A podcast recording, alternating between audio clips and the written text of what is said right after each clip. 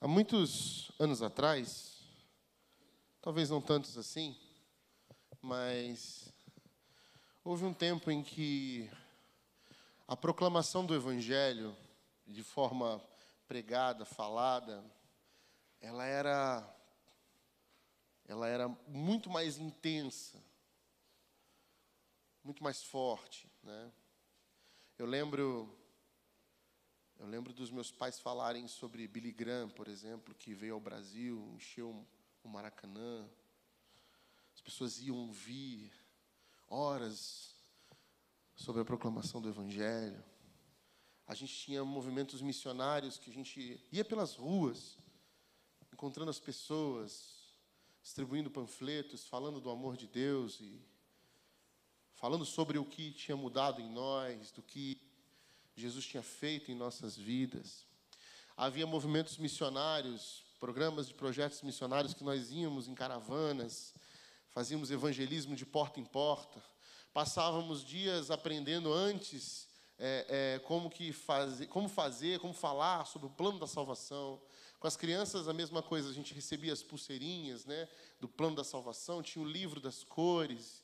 A gente aprendia qual a melhor forma oral para a gente proclamar de maneira eficiente o Evangelho, abordando, né? Tinha folhetos, não sei se os irmãos lembram ou se já viram, folhetos sobre as quatro leis espirituais, e você saía falando sobre as quatro leis espirituais. Havia o plano da salvação, tudo bem é, é, dissecadinho, sabe? Bem tranquilo, para qualquer um que aprendesse ali, lesse alguns dias, soubesse manejar aquilo e falar o script do plano da salvação. Isso era muito forte e isso era, era uma das coisas mais, um dos movimentos mais fortes que nós tivemos no mundo e no Brasil também. Eu participei desses movimentos, participei de tudo que é projeto missionário, li tudo que é literatura, né? A gente distribuía até o Evangelho de João, aquela um, era uma revistinha, né, que foi feita uma vez pela Sociedade Bíblica Brasileira, que a gente distribuía, a gente perguntava se a pessoa tinha estudo bíblico, e aí você depois visitava essa pessoa. Tinha um roteiro, né? a gente tinha um roteiro para fazer. E era muito interessante, era uma experiência muito interessante, forte, era forte bastante. Eu lembro que meu avô andava, meu avô que, e minha avó que foram que me introduziram a fé em Jesus Cristo, eles levavam no porta-luva, meu pai tinha um Monza GLS verde, aquele Monza tubarão, sabe? Que faz barulho da embreagem, o pessoal que gosta de carro sabe disso, que é barulho da embreagem do monstro, né? que você apertava a embreagem. Eu lembrava desse carro do meu avô. E ele tinha no porta-luva dele, guardado, um, um, bloco de folheto, assim, tudo que era. Aí ele morava num, num, num sítio, e, e para ir para esse sítio, todo dia ele passava por um pedágio. E todo dia no pedágio ele entregava né, um folheto para a pessoa que estava no pedágio. Né, já entregava o, o valor do pedágio, entregava isso. Aí depois que ele foi cadastrado como morador, ele começou a passar numa cancela sem ninguém, né? Aí ele começou a ficar chateado. Falei, poxa, eu acho que eu vou continuar pagando para poder entregar o panfleto. E eu cresci nesse meio evangélico em que a gente tinha esses hábitos né, de proclamação. Só que o tempo foi passando e a gente foi percebendo que algumas coisas estavam mudando na recepção desse tipo de proclamação do Evangelho as pessoas não, não, gostavam mais de receber isso, não gostavam mais de receber nem, nem gente em casa. Né? A gente antes passava, as pessoas ainda recebiam, hoje cada vez mais difícil. Em grandes centros, eu morava no interior do Rio, era ainda comum se encontrar uma casa ou outra que te recebia bem para você conversar sobre o Evangelho. Mas quando eu, ia para grandes centros, essa proclamação era quase inviável. As pessoas não queriam ouvir, não queriam saber disso, nem, nem te atender na porta. Parar na rua, então, para fazer isso, era raro você conseguir que as pessoas te ouvissem falar mais. E, às vezes, havia um preconceito também. Você falasse, ah, é crente? E não, aí já andava. Muitas vezes, eu que cresci nesse método, observei isso várias vezes. E observei esses movimentos de proclamação do Evangelho ir minguando aos poucos. Não por falta de vontade, mas por falta de receptividade. As pessoas começaram a se endurecer quanto a isso. E eu fiquei pensando, será que estavam se endurecendo a respeito do Evangelho? Né? Porque, principalmente no Brasil, isso era muito forte. Quando eu fiz trabalhos transculturais, e eu, missionários, trabalhos missionários transculturais, e eu pude visitar alguns outros continentes, é, é, eu observei, por exemplo, no continente africano que havia muita receptividade ainda da proclamação. As pessoas ainda paravam e te ouviam. Mas no Brasil já tinha mudado bastante isso. Muito. Né? Isso foi me levando a, a refletir sobre o que tá, tem causado essa repulsa por esse método evangelístico que foi tão forte numa época e que levou tantas pessoas a Jesus Cristo. O que o que estava acontecendo com o movimento evangélico brasileiro, que a proclamação já da palavra simplesmente oral não servia mais, não estava encontrando ouvidos mais. E, e, até hoje isso tem cada vez mais é, minguado. É cada vez mais difícil você fazer isso. Você encontrar ouvidos dispostos a partilhar de uma proclamação dita, meramente dita, falada pessoa, para chegar nesse nível, há todo um processo. E eu fiquei perguntando: o que aconteceu? O que aconteceu? Por que isso mudou? Por que, que em alguns lugares isso ainda é forte, mas nos grandes centros ou nas realidades mais informadas, mais conectadas, mais globalizadas, as coisas começaram a, a mudar dessa forma. E eu, eu fui lendo alguns teólogos que falavam sobre é, a importância de se pregar o Evangelho, de se proclamá-lo, em várias esferas, várias atmosferas. Não só na proclamada, mas também você pregar o Evangelho no serviço, né, através do serviço.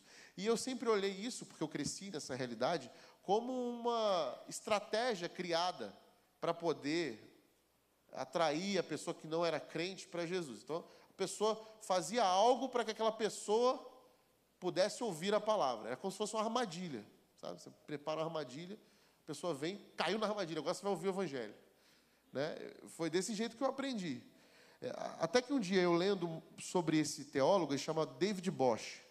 Ele escreveu um livro chamado Missão Transformadora. E eu comecei a ser muito impactado pela leitura desse livro. Um homem de Deus, sabe? Sul-africano, um homem de Deus, e ele mexeu muito com a minha teologia. E mexeu muito com a minha praxis também, a minha ortopraxia, que a gente chama na teologia, né? A prática daquilo que você lê na, na, nas Escrituras e coloca em prática, coloca para fora, expressando a sua fé. E eu comecei a questionar, e eu já como seminarista observei uma situação interessante. A gente tinha uma congregação eh, da igreja que eu era seminarista em Peruíbe. E nessa, nessa cidade tinha uma igreja que estava sendo plantada e era servido um café da manhã para as crianças, pais e mães daquele local, que não tinham uma renda alta, eram de famílias carentes. E todo domingo de manhã, antes da celebração, era servido um café da manhã.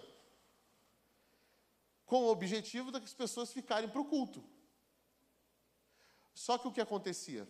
Começou a acontecer as pessoas vinham tomar café da manhã iam embora. E isso virou um problema. E numa dessas visitas pastorais para falar sobre esse problema, eu como um bom seminarista de uma igreja tradicional, eu estava ao lado do pastor titular para ouvir essa experiência. E eu ouvi a conversa do início ao fim, relatado, e no final eles falavam assim: é, eu acho que a solução é a gente parar de servir o café da manhã. E aí todos concordaram, falaram, é, porque não está funcionando, a gente tem que pensar em uma outra estratégia. E aí eu cometi um, um erro de um impulso de um mero seminarista que está lendo coisas que não devia, né? Eu levantei minha mão e falei assim, eu discordo.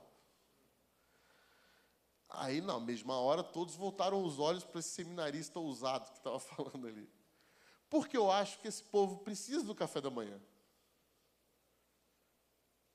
Eles vêm tomar o café da manhã porque eles precisam do café da manhã. Mas eles precisam de Jesus, eu sei. Mas o jeito da gente ter eles mais perto de Jesus é tendo perto da gente. E quando a gente dá o café da manhã, eles estão perto da gente. E aí ficou um silêncio abismal, assim, e eu pensando assim, falei demais. E o pastor olhou para mim e falou: Você tem razão. Nós não podemos servir o café da manhã porque a gente quer que as pessoas fiquem para o culto. Porque a, tarefa do Evangelho não é dominar as vontades de ninguém, mas é que as pessoas se apaixonem por Ele, que as pessoas sejam transformadas por Ele. Então nós precisamos continuar com o café da manhã e pedir que o Espírito Santo faça o trabalho no restante. Porque o café da manhã é uma necessidade e não uma estratégia. E a igreja está aqui para curar e salvar essas necessidades. Aí eu olhei para o pastor e falei, era tudo isso que eu queria dizer. e foi assim feito. Isso marcou a minha vida e mudou um pouco a minha estrada, mudou bastante a minha estrada. E mudou a forma como eu olhava para a proclamação também. Porque eu achava que a proclamação era realmente só isso. E que eu estava fazendo a minha tarefa, ou aliviando a minha consciência, quando eu entregava um simples panfleto para as pessoas e dizia que estava evangelizando e ganhando almas para Cristo fazendo aquilo. Mas eu comecei a entender que Jesus queria de mim responsabilidade com as pessoas que eu encontrava. Que o Evangelho gerava isso, isso em nós. Uma responsabilidade para com a outra pessoa. E não um alívio de consciência. Porque isso, há seitas que fazem por aí. E eu vou dizer para você que essas outras seitas, religiões, elas fazem isso e a gente não gosta que fazem. Então por que a gente faz também? É. Então eu comecei a me questionar sobre isso. E olha que interessante. A Bíblia já falava disso. E eu estou aqui no livro de Atos, Atos dos Apóstolos, capítulo 3.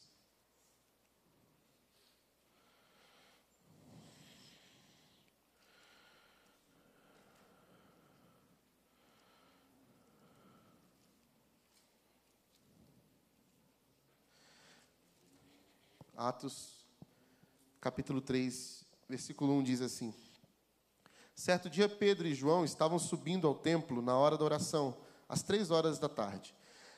Estava sendo levado para a porta do templo, chamada Formosa, um aleijado de nascença que ali era colocado todos os dias para pedir esmolas ao que entravam no templo. Vendo que Pedro e João iam entrar no pátio do templo, pediu-lhes esmola. Pedro e João olharam pra, bem para ele e então Pedro disse: Olhe para nós. O homem olhou para eles com atenção, esperando receber deles alguma coisa. Disse Pedro: Não tenho prata nem ouro, mas o que tenho, isto eu lhe dou. Em nome de Jesus Cristo, Nazareno, ande. Segurando-o pela mão direita, ajudou-o a levantar-se. Imediatamente os pés, os tornozelos do homem ficaram firmes. E de um salto pôs-se em pé e começou a andar. Depois entrou com eles no pátio do templo, andando, saltando e louvando a Deus quando todo o povo viu andando e louvando a Deus. Reconheceu que era mesmo, era ele o mesmo homem que costumava mendigar sentado à porta do templo chamada Formosa. Todos ficaram perplexos e muito admirados com o que lhe tinha acontecido. Pai de amor, obrigado, Senhor, pela Sua palavra. Obrigado, Senhor, que a gente assuma essa responsabilidade que ela nos traz. Ministra com Teu Santo Espírito no nosso coração, no nome de Jesus. Amém. Esse conceito de salvação para nós é um conceito diferente, por exemplo, do conceito de salvação que Pedro e João tinham. É, o contexto deles sobre salvação era algo muito mais a ver com libertação e cura do momento em que vivia na existência do que algo pós-morte. Essa questão pós-morte para os, para os, judeus e para os orientais dessa época aqui eles eram completamente diferentes do nosso pós-morte. A gente tem uma cosmovisão diferente da deles. E eles viam a salvação de Jesus algo muito mais relacionado a esse tipo de libertação e de cura, que tira você de um estado de miséria subhumana e traz você para traz de volta para você essa dignidade humana da imagem e semelhança com Deus. Então Pedro perguntaria para vocês assim: da onde você tirou essa ideia que salvação de Jesus é só para depois que você morre? Talvez ele perguntaria isso para a gente. Porque no conceito dele, na cosmovisão dele, a salvação que Jesus oferecia começava ali agora. Era naquele momento. Eu recebi, você está salvo. Jesus falou isso durante o seu ministério, quando ele estava na casa de Zaqueu, ele disse: salvação entrou nessa casa. Essa salvação agora entrou, chegou nessa casa. Essa pessoa foi liberta da sua ganância, do seu egoísmo, da, do roubo. da idolatria ao dinheiro, ela foi liberta, a salvação entrou, chegou nessa casa. Né? E, e, por exemplo, Jesus, ele, ele usa essa mesma palavra de, de salvação, a mesma palavra que ele é usado para salvar a, a mulher que lavou seus pés com perfume de alabastro, ele usa a mesma palavra quando ele, a mulher é curada do fluxo de sangue. É o mesmo conceito, a mesma tradução. Então, a mesma tradução para cura aqui é usada nos dois, nos, dois, nos dois momentos diferentes.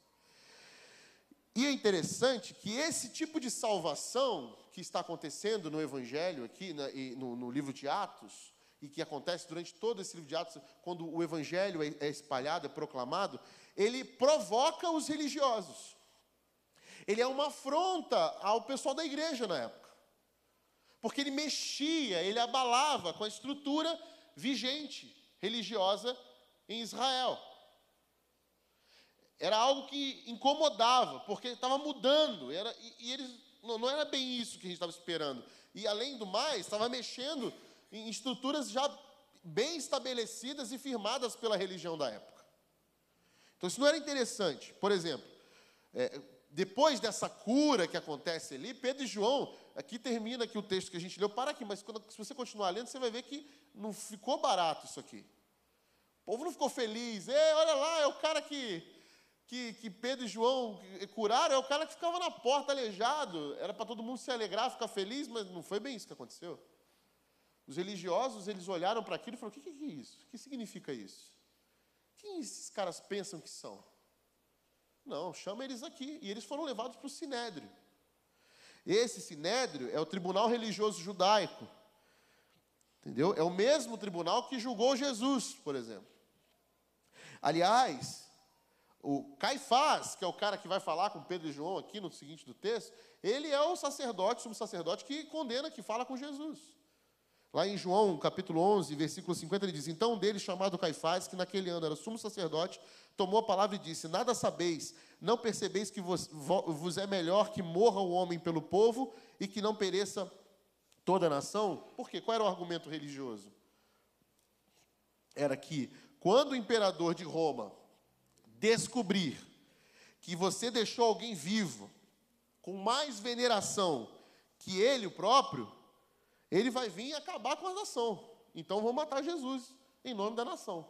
Esse era o argumento religioso. E agora Caifás está no sinédrio com Pedro e João. E o sinédrio pergunta para Pedro e João, no capítulo 4, ele diz assim, versículo 6: Estavam ali Anás, o sumo sacerdote, bem como Caifás, João, Alexandre e todos os que eram da família do sumo sacerdote. Mandaram trazer Pedro e João diante deles e começaram a interrogá-los. Com que poder e em nome de quem vocês fizeram isso? Então Pedro, cheio do Espírito Santo, disse-lhes: Autoridades e líderes do povo, visto que hoje somos chamados para prestar contas de um ato de bondade em favor de um aleijado, sendo interrogados acerca de como ele foi curado, saibam os senhores e todo o povo de Israel que, por meio do nome de Jesus Cristo Nazareno, a quem os senhores crucificaram, mas a quem Deus ressuscitou dos mortos, este homem está curado diante dos senhores. Veja, um ato de bondade gerado pelos discípulos de Jesus levou Pedro e João a uma proclamação no Sinédrio diante de todo o povo e autoridade sobre o nome de Jesus. Eles ficaram furiosos, porque eles tinham acabado de, acabado, modo de falar, mas tinham matado Jesus. E eles ficaram furiosos com a resposta de Pedro, por quê? Porque eles eram essa máfia do templo. O que eu chamo de máfia do templo? Esse povo religioso que faz manutenção da religiosidade, do legalismo, das regras, para que aquilo ali esteja mantido. Eles não querem ser incomodados. A gente trazia para cá todo dia um, um aleijado. Esse aleijado pedia esmola, ele arrecadava, a gente pegava a nossa porcentagem. Você foi lá e tirou o aleijado do templo. Você está quebrando um sistema nosso um modus operandi aqui nosso. Nós não queremos isso. Está gerando trabalho para a gente. Vai agora todo mundo achar que pode ser curado, que pode ser salvo, que pode ser liberto, que pode ser alguém como a gente? Não. A gente precisa voltar à nossa existência. Vocês estão causando problema para a gente. Atos capítulo 3, versículo 2, nós lemos: Estava sendo levado para a porta do templo chamada Formosa um aleijado de nascença, que ali era colocado todos os dias. Há um sistema operando aqui, certo?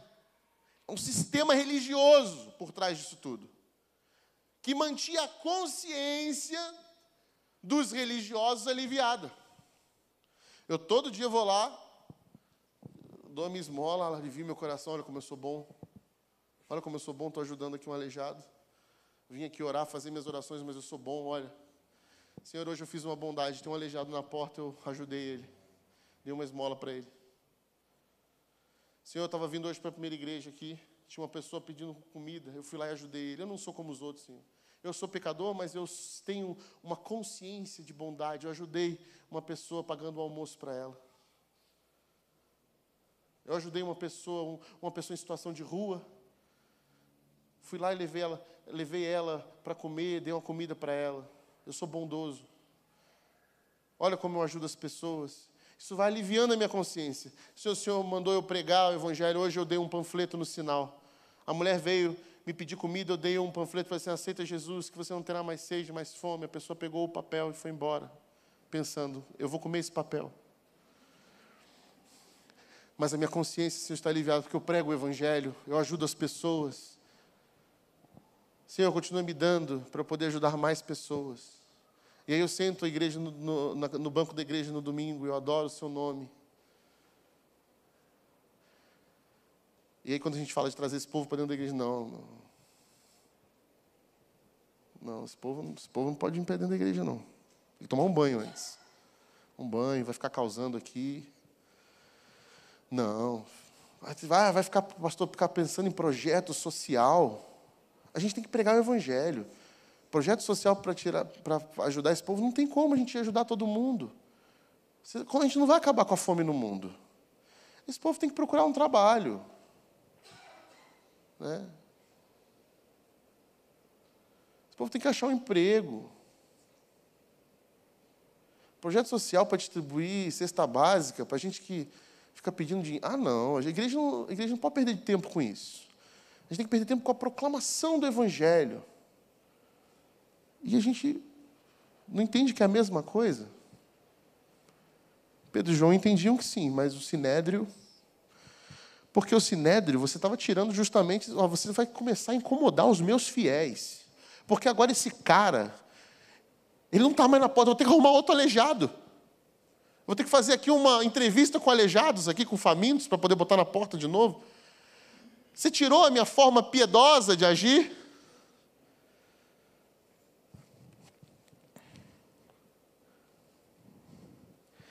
Todos os dias era colocado na, na porta para pedir esmolas. Tinha uma função. Ele era colocado lá e os caras viravam para ele e falaram assim: pede esmola. Está entendendo? No final eu venho recolher a minha porcentagem. Aqui, ele era colocado para isso, certo? Atos 3, versículo 12 e 16. E nós somos testemunhas disso, pela fé no nome de Jesus. O nome curou este homem que vocês veem e conhecem. A fé que vem por meio dele lhe deu esta saúde perfeita, como todos podem ver. Pedro está dizendo que a salvação o curou. A salvação em Jesus o libertou. Esse, esse, esse aleijado, ele não saiu correndo para beber, ele saiu correndo para louvar a Deus. Ele entrou no templo alegre, louvando a Deus pelo milagre. Ele foi salvo. Ele foi resgatado por um evangelho que devolveu saúde perfeita para ele. Essa agenda que nós não estamos acostumados. É uma agenda com a existência física.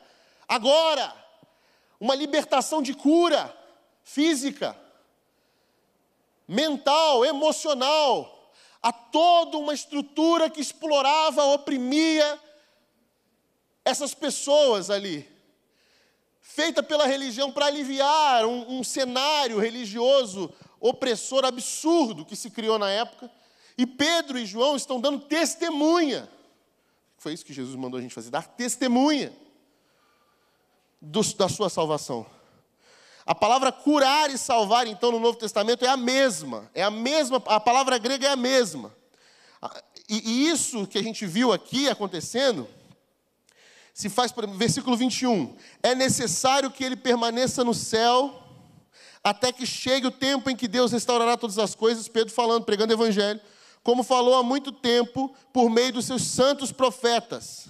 Salvar é igual restaurar, é igual a curar, é igual a devolver autonomia. Devolver protagonismo. Isso é importante. Devolver dignidade às pessoas. Nós não estamos aqui para fazer manutenção da maldade que existe no mundo. Nós estamos aqui para romper o lacre da morte. Foi isso que Jesus ensinou. Tudo bem, você ajudou aqui, mas isso tem, isso tem, que tirar o nosso sono, meus irmãos. Tem que incomodar a gente. Por que aquele homem não tem protagonismo na sua vida como eu tenho? Porque ele não tem autonomia sobre a sua vida como eu tenho. O que nós podemos fazer para devolver isso àquele homem, àquela mulher? O que nós podemos fazer para trazer dignidade àquelas pessoas? Porque são nossos irmãos, são, são imagem de Deus corrompida pela maldade desse mundo, e a igreja tem agenda nisso. A igreja tem agenda, tem compromisso com isso, tem responsabilidade, porque isso é proclamar o evangelho da salvação.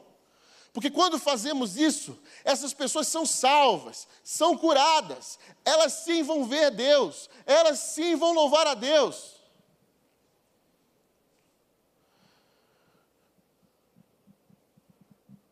Devolver uma saúde mental digna de uma pessoa que agora entendeu o seu protagonismo, a sua responsabilidade. Falamos de pessoas necessitadas financeiramente, mas estamos falando de gente acorrentada emocionalmente a realidades de morte da sua própria alma, presas a dinheiro, presas a, a, a relacionamentos tóxicos, presa emocionalmente a, a outros tipos de, de dor e de saúde física, que o Evangelho propõe salvação. Salvação não é para um, uma área, não, é, não é só quando você morrer.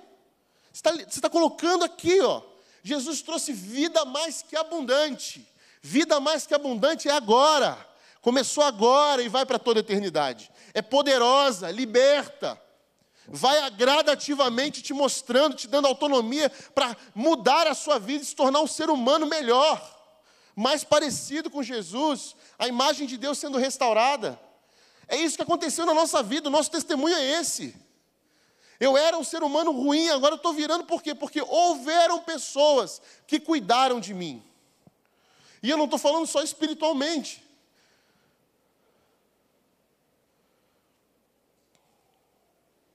Eu estou falando fisicamente. Porque, e agora? Eu me converti, e agora? Porque se fosse assim na minha vida, no momento em que eu aceitei Jesus, ouvi o pastor pregar, fui constrangido, encontrei com Jesus, me converti. E pronto, estou pronto, acabou. Tenho salvação, fechou. Se não fossem as pessoas que Deus trouxe para a minha vida, gente que me resgatou, gente que foi atrás, gente que me ensinou, que me curou, que me curou emocionalmente, que me trata até hoje, que confronta, que me questiona. Se não são essas pessoas, eu nunca serei salvo. Eu seria um prosélito, uma pessoa que mudou de religião. E o jogo aqui não é mudar de religião. Ah, eu era espírita, agora eu sou batista, eu sou evangélico. Ah, eu era católico, agora eu sou evangélico. Ah, eu era, eu era satanista, agora eu sou evangélico. Ah, eu era ateu, agora eu sou presbiteriano. O jogo aqui não é esse. O jogo é: eu era uma pessoa dependente emocional, cativa da, da minha alma. Eu era uma pessoa doente fisicamente, era viciado, dependia, tinha os meus, os meus pactos com o pecado, vários pecados eu guardava, era hipócrita, egoísta, orgulhoso, adúltero, ladrão. E eu fui liberto disso. Jesus me apresentou uma nova possibilidade, me deu autonomia, me deu protagonismo. Por quê? Porque pessoas vieram e me mostraram através de seus atos de serviço, de bondade, e me curaram com essa bondade. Responderam o mal que o mundo fez a mim com o bem. Quebraram a corrente de maldade que existia no mundo. Atos 3,26: Tendo Deus ressuscitado o seu servo, enviou primeiramente a vocês para abençoá-lo, convertendo cada um de vocês de suas maldades. Nós nos convertemos das nossas maldades.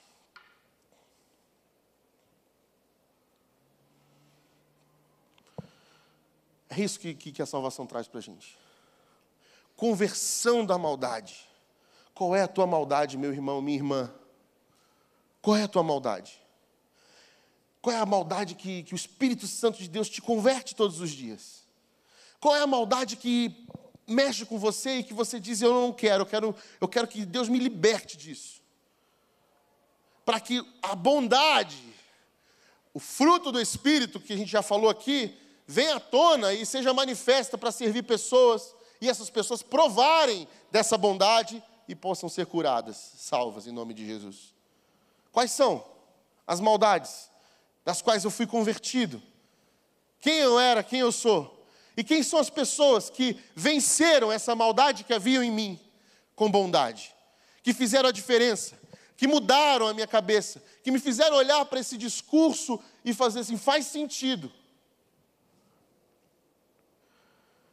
Porque essa máfia do templo ela não entende que salvar é igual a converter das maldades, mudar o coração, mudar a inclinação do coração. Essa máfia do templo, essa gangue que se reúne pra, porque quer chegar até Deus, sabe? Esse povo que quer se reúne aqui para chegar até Deus, isso é gangue, isso não é igreja. Isso é Torre de Babel. É o povo que se reúne tudo junto porque quer chegar, chegar em Deus. Estou buscando a Deus. Não. Igreja é um povo que encontrou Deus no outro. A gente já está junto, Cristo já está aqui no meio de nós. E está fazendo trabalho aqui. A máfia do templo não quer isso. A máfia do templo está interessada em pessoas que. Ela não está interessada em pessoas que pensem, em pessoas que argumentem, pessoas que assumam protagonismo das suas vidas, que tenham autonomia. Isso dá trabalho. Pessoas que assumam esse tipo de responsabilidade. Dá trabalho lidar com gente assim. Eu prefiro lidar com massa de manobra. Fala um monte de regra, obedece isso aqui. Se não obedecer, está fora. Isso é fácil. Lidar com mentes divergentes, discordantes, que pensam, que criticam, que argumentam, que fazem é, é, do discurso uma coerência tão profunda que as pessoas olham e falam assim: faz sentido, assimetria de caráter, assimetria de discurso é coerente. Porque isso, isso transforma a igreja de Jesus numa referência. Os discípulos de Jesus numa referência. Quando há simetria, quando há possibilidade de olhar para essa pessoa, o discurso dele condiz com o que ele está fazendo. A proclamação dele faz sentido, porque olha os atos de bondade desse, desse, desse moço, dessa moça. Olha, olha a libertação que ele está levando, a salvação que ele está levando. Não faz sentido, essa fé faz sentido, é coerente. Mas quem tem poder, meus irmãos, não quer perder poder. Quem está vivendo no castelo, não quer viver fora do castelo. Quem tem interesse em salvar vulnerável, oprimido, aleijado, é Jesus. Jesus quer salvar esse povo que ele chama de bem-aventurado. Quem que Jesus chama de bem-aventurado? É o povo sofrido que não se adaptou, não quis, não aceitou o sistema de Roma. Esse é o povo bem-aventurado, é um povo, é um povo que chora, é um povo oprimido, é um povo que foi violado, suas casas foram queimadas, suas mulheres foram estupradas, seus maridos escravizados, suas crianças foram mortas. Esse é o evangelho de Roma. Esse é o evangelho que a igreja na época de Jesus se aliou. Esse tipo de conduta que oprime, que manobra, é esse tipo que a religião, os religiosos gostam. Porque é fácil. É simples. E favorece alguns poucos. Que enriquecem às custas da opressão. E que liberdade não é uma opção. E quem quer continuar fazendo isso que Jesus faz, é gente que já foi salvo. É gente que já foi curado. É gente que não consegue conter. Eu preciso fazer alguma coisa. Eu não me conformo com as maldades porque eu me converti dessas maldades. Eu rompi a sequência de maldade, então eu não consigo mais olhar para o mundo e ficar de boa. Eu não consigo mais ir para a igreja todo domingo, simplesmente esquecer o mundo lá fora. Não, tem coisas que eu preciso fazer. Eu preciso agir, eu preciso servir, eu preciso abençoar, eu preciso. Está no meu DNA de uma pessoa convertida. Foi isso que aconteceu, a salvação chegou. O reino de Deus chegou, mudou a minha vida. Não dá para ficar parado, não dá para ficar estagnado, não dá para ter a mesma vidinha de sempre. Não dá. Mas o que, que eu tenho? Eu não tenho nada. O que, que nós cantamos aqui? Eu só tenho a ti, Jesus. Eu só tenho o seu olhar. Eu só tenho o seu olhar de bondade e misericórdia para mim. Eu só tenho o amor que o Senhor tem por mim, pois é. E não foi isso que, que Pedro e João falaram? Eu não tenho ouro nem prata. Mas o que eu tenho, eu te dou. Eu tenho salvação. E a salvação devolve protagonismo, devolve autonomia, devolve dignidade. A salvação resgata, a salvação ama, a salvação liberta. E é esse o comprometimento do povo de Jesus. E por que está tão difícil proclamar o Evangelho? Por que, que a gente não consegue mais alcançar e tocar essas realidades só falando? Porque houve um esvaziamento de significado do nosso discurso. A nossa proclamação ficou vazia perdemos o significado mais profundo da salvação, que tem a ver com o mais, mais interior da nossa alma, a dignidade humana, o resgate do homem e da mulher, como seres feitos à imagem de Deus. Essa salvação ficou para trás. E a gente pulou para a espiritosfera. E achamos que agora é isso. Ah, vai morrer de fome, mas vai para o céu. E eu lavo minhas mãos. Misericórdia, Senhor. Misericórdia. E Pedro, cheio do Espírito Santo, porque para falar isso aqui no Sinédrio tem que ser cheio do Espírito Santo, viu, meus irmãos? Disse-lhes: Ei, galera, autoridades, líderes do povo, visto que hoje somos chamados para prestar contas de um ato de bondade. Eu quero ser chamado para prestar conta de um ato de bondade. Por quê? Porque aí eu quero proclamar Jesus. Eu quero ser chamado. Ei, foi você que ajudou essa família aqui? Fui eu. Com que autoridade? No nome de Jesus. Esse que ama você, que me resgatou, que me salvou e que ama essa família. Ei, é você que está, é você que está cuidando da minha filha? Porque ela disse que tem alguém cuidando dela, mudando a vida dela, trazendo um... Sou eu. É você que, que restaurou o casamento daquele casal? Olha, não fui eu, foi Jesus. Se quiser, eu posso te apresentar. Eu quero ser chamado para prestar conta sobre atos de bondade. Porque os discípulos de Jesus são chamados para prestar conta de atos de bondade. A gente não é chamado para prestar conta que a gente está manipulando pessoas, oprimindo gente, desviando verba pública. Segregando, marginalizando. Eu não quero ser chamado para prestar conta porque fui preconceituoso eu quero ser chamado porque a cidade que a minha comunidade estava foi transformada pelo Evangelho do nosso Senhor Jesus Cristo. E, Jesus, e Pedro diz: em favor de um aleijado sendo interrogados acerca de como ele foi curado. Saibam os senhores e todo o povo de Israel que por meio do nome de Jesus Cristo Nazareno, a quem os senhores crucificaram,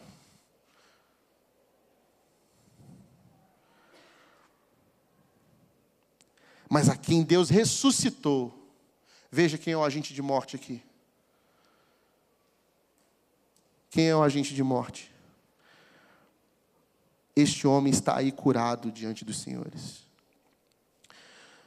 10, 38, Atos 10, 38. Como Deus ungiu Jesus de Nazaré com o Espírito Santo e poder, e como ele andou por toda parte fazendo bem e curando todos os oprimidos pelo diabo, porque Deus estava com ele.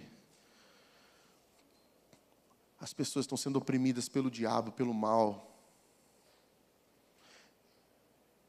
E o diabo está usando o sistema religioso para fazer isso. E a gente tem que pedir o nome de Jesus, o Espírito Santo dele, para fazer da gente sinais do seu reino. Gente que promove atos de bondade, salva e proclama Jesus na salva, na, em sua salvação. Proclama Jesus na cura. Proclama Jesus na liberdade. Evangelizar é praticar atos de bondade. Atos de bondade. Porque quando a gente promove esses atos, as pessoas perguntam: René Padilha era um, um, teólogo que ele falava exatamente isso. A missão é uma ação que exige explicação. Eu, eu tenho um, eu faço algo, eu realizo algo, e esse algo provoca um, um tumulto, uma, um, burburinho, um barulho, mudou. E aí a gente fala assim, gente, esse sistema era assim, e foi rompido. O que aconteceu? Exige, precisa de uma explicação. O que está acontecendo? está acontecendo é que o nome de Jesus de Nazaré, Jesus Cristo de Nazaré, está sendo proclamado. E é no nome dele que essas pessoas aqui estão sendo curadas. E que o mal está sendo banido. E cada vez mais que a bondade se aproxima, mais terreno o mal vai perdendo. Mas quanto mais os atos de bondade diminuem, mais a nossa fé fica morta, não é assim que a palavra de Deus fala? A fé sem obras é morta, mais a gente vai morrendo, morrendo, morrendo. E mais a maldade ocupa espaços em que a gente não colocou a nossa bandeira. Qual é a nossa bandeira? A nossa bandeira é o amor de Jesus, a nossa bandeira é Jesus Cristo de Nazaré. A nossa bandeira é Jesus que salvou a todos através da sua ressurreição, do seu sacrifício da sua ressurreição. Essa é a nossa bandeira, essa é a nossa salvação. E o que essa salvação promove? Cura, libertação, transformação. O reino de Deus não é um reino de discursos bonitos. Jesus fala isso. Não é um lugar que se aponta ali ou aqui. O reino de Deus está entre vocês. Vão, vão. Porque discursos bonitos fizeram com que nossas crianças, novas gerações, olhem para a gente e não veem simetria de caráter. Não veem mais. Aí a gente põe a culpa em quem? Põe a culpa nos professores das universidades. São eles que estão doutrinando os nossos filhos. É só chegar na universidade que nossos filhos se desviam. É essas escolas que ficam doutrinando nossos filhos. Eu vou dizer uma coisa para vocês, meus irmãos: escola nenhuma, faculdade nenhuma, tira o nome de Jesus de um coração que foi salvo. Maior é o que está em nós do que o que está no mundo. Nós estamos negligenciando a nossa responsabilidade de igreja, esvaziando os nossos discursos, vivendo só de palavras e não estamos dando testemunha, vida com Deus, por isso os nossos filhos não estão vendo coerência, não estão vendo simetria de caráter. Nós dizemos que não, a moral nossa é super exacerbada. A gente fala, fez sexo antes do casamento, não pode, é pecado. Homossexual, é pecado, não pode, vai para o inferno. Adulterou, vai para o inferno, não pode. Baixou filme na internet, pirata. Não, tudo bem, eu falo aqui no corredor que eu baixei. Estou vendo agora, sabe o filme está passando? Já vi em casa, e dá risada ainda. Não, parei cinco minutinhos na vaga aqui proibida, mas não tem problema. É cinco minutinhos. Ah, tem muita vaga no estacionamento, não tem tanto idoso aqui nesse shopping. Para na vaga do idoso. Eu e a Priscila, a gente fica olhando, às vezes o carro para assim, vamos ver se sai um idoso.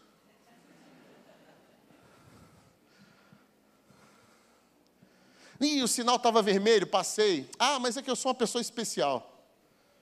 Eu posso passar. Eu sei dirigir melhor que os outros. Eu tô, tenho consciência. Não tem simetria. Ah, não pode, na igreja eu levanto as minhas mãos, falo bonito com os irmãos, chego em casa, eu xingo a minha esposa, xingo o meu marido, xingo os meus filhos. É, eu xingo o cliente no telefone. Não há simetria, não há testemunho. As crianças, nossos filhos, os nossos discípulos não estão vendo, não estão vendo. E aí eles chegam numa universidade, vão ouvir um cara que é coerente com o discurso dele, seja lá qual for o discurso dele, eles falam, ah, esse cara pelo menos é coerente, faz sentido. E aí a gente põe culpa neles.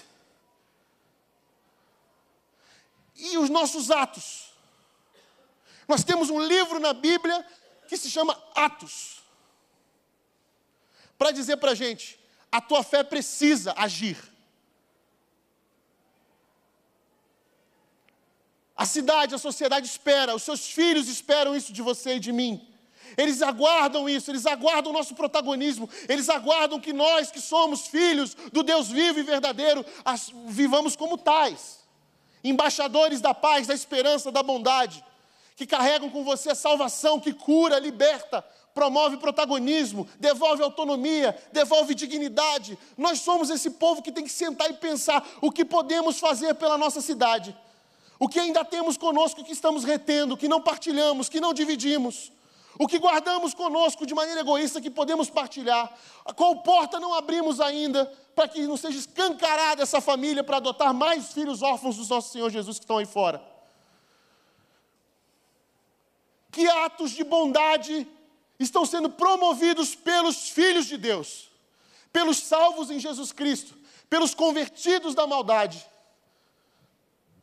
Que sistema estamos quebrando aí fora? Ou nós gostamos do sistema? Ou nós nos aperfeiçoamos nesse sistema e nós gostamos da, da posição que chegamos? Que às vezes me parece isso. Às vezes me parece que os crentes estão gostando. Estão gostando desse negócio de ter poder. Que era o que acontecia com os religiosos. Chegamos no poder, tá bom aqui, ó. Vamos fazer a manutenção dele. Ó, não deixa sair não. Parece que a gente gostou das nossas cadeiras e dos nossos ambientes climatizados. Gostamos da nossa liberdade de expressar nossa religião. Gostamos que o nosso país fala que, que Deus é o Senhor, é isso, nossa nação é de Jeová, de Jesus. E aí a gente fala uma nação afogada em idolatria, em homicídio, em corrupção, em desvio de verba pública, e a gente diz que Deus está aqui, que reina nesse país. Já falei isso uma vez aqui, repito, eu uso como exemplo, porque eu conheci, estive lá, São Gonçalo, município do Rio de Janeiro, maior concentração de igrejas evangélicas protestantes do Brasil. Só da Convenção Batista Brasileira tem 101. Só da Convenção Batista Brasileira. Eu não estou falando de movimento pentecostal, presbiteriano, neopentecostal, igreja sem cadastro, não estou falando nada disso. 101, só Batista. A maior densidade de igrejas evangélicas. São Gonçalo, no Rio de Janeiro. Vocês conhecem São Gonçalo? Sabe por que vocês não conhecem? Porque não tem turismo lá. A não ser que você queira conhecer a raiz da podridão. Não é bonito.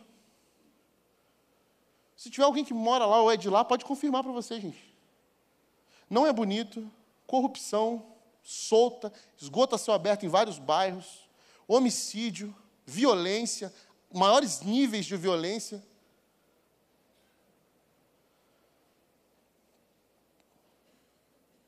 Que, qual é a, a consequência de se ter muitas igrejas lá?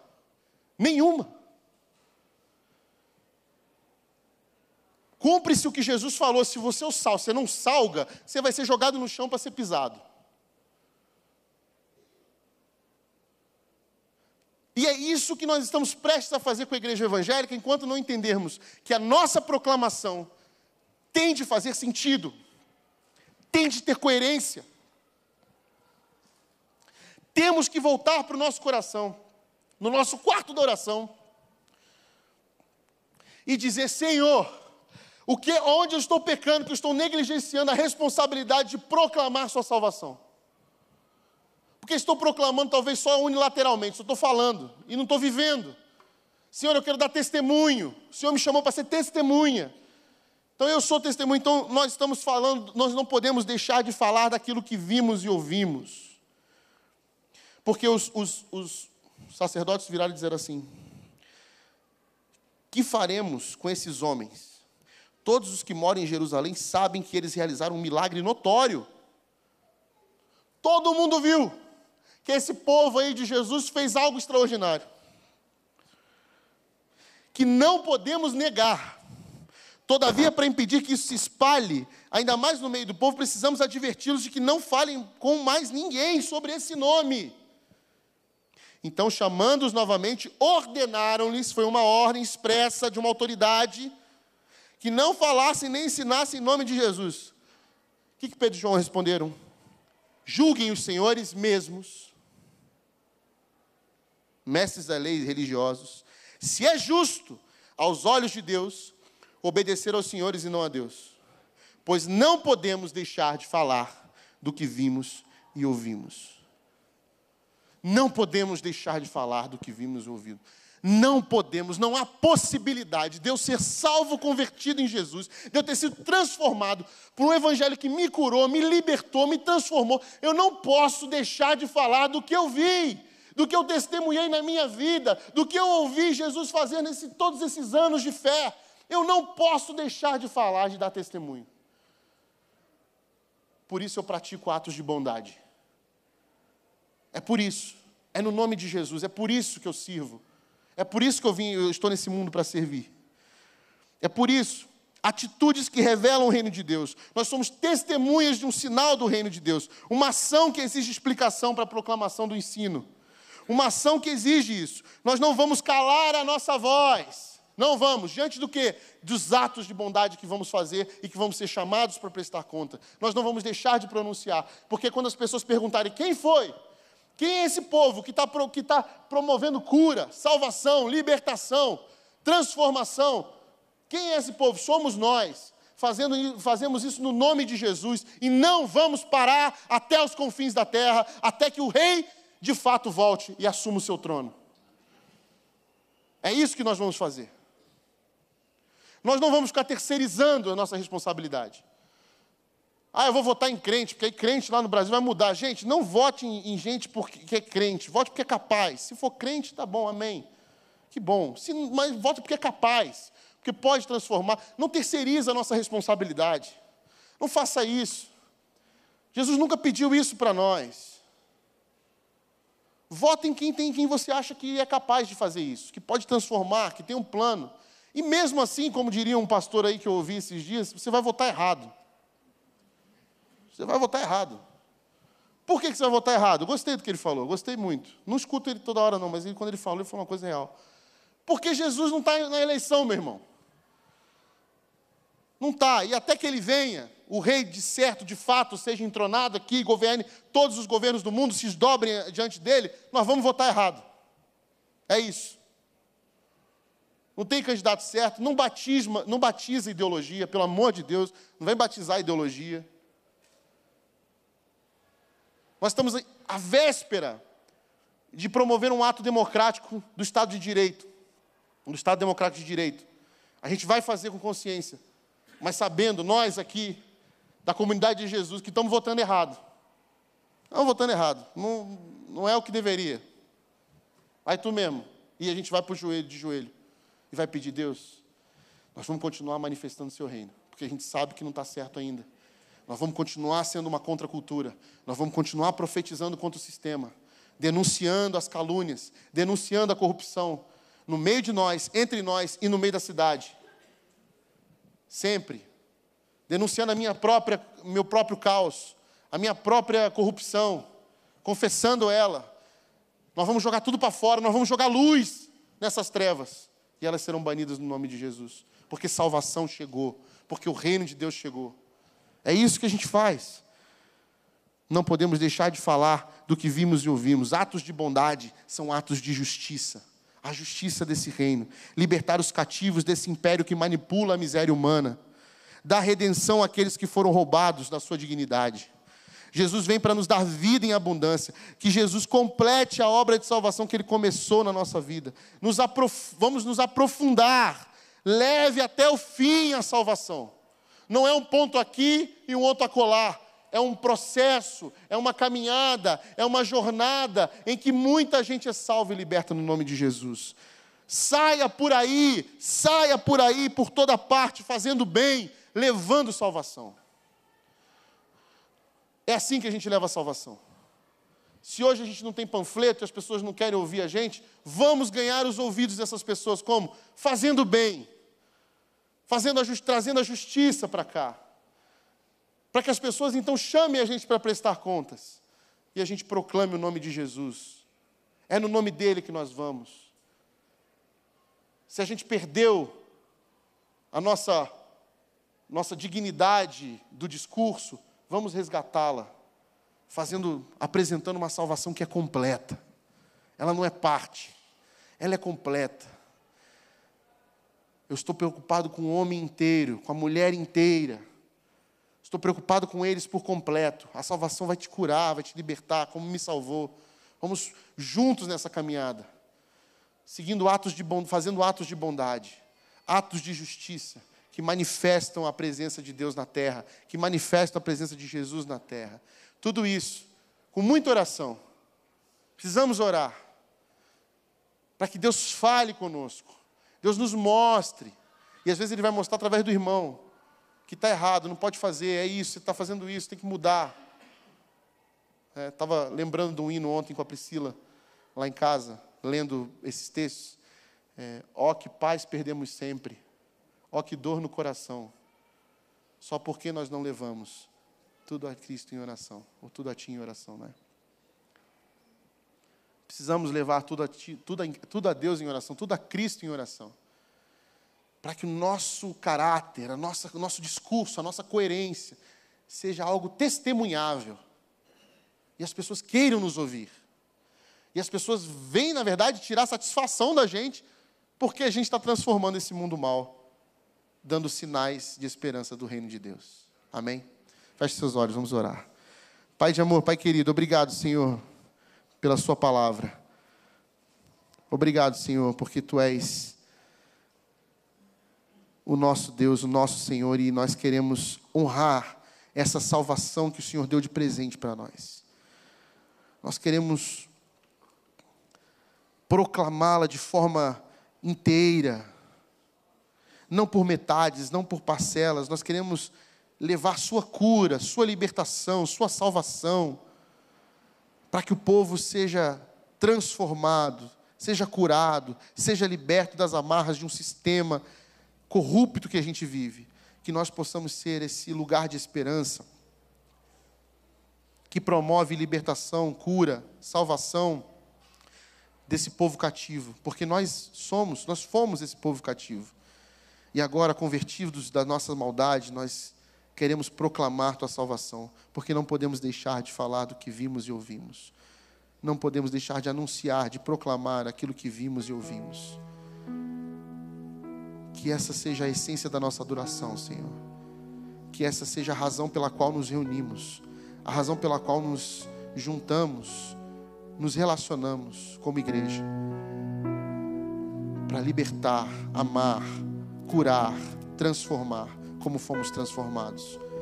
Que esses atos de bondade sejam consequência de uma vida plena recebida de Ti, vivida de maneira integral, de maneira completa, de maneira mais que abundante, para a Sua glória. Em nome de Jesus. Amém.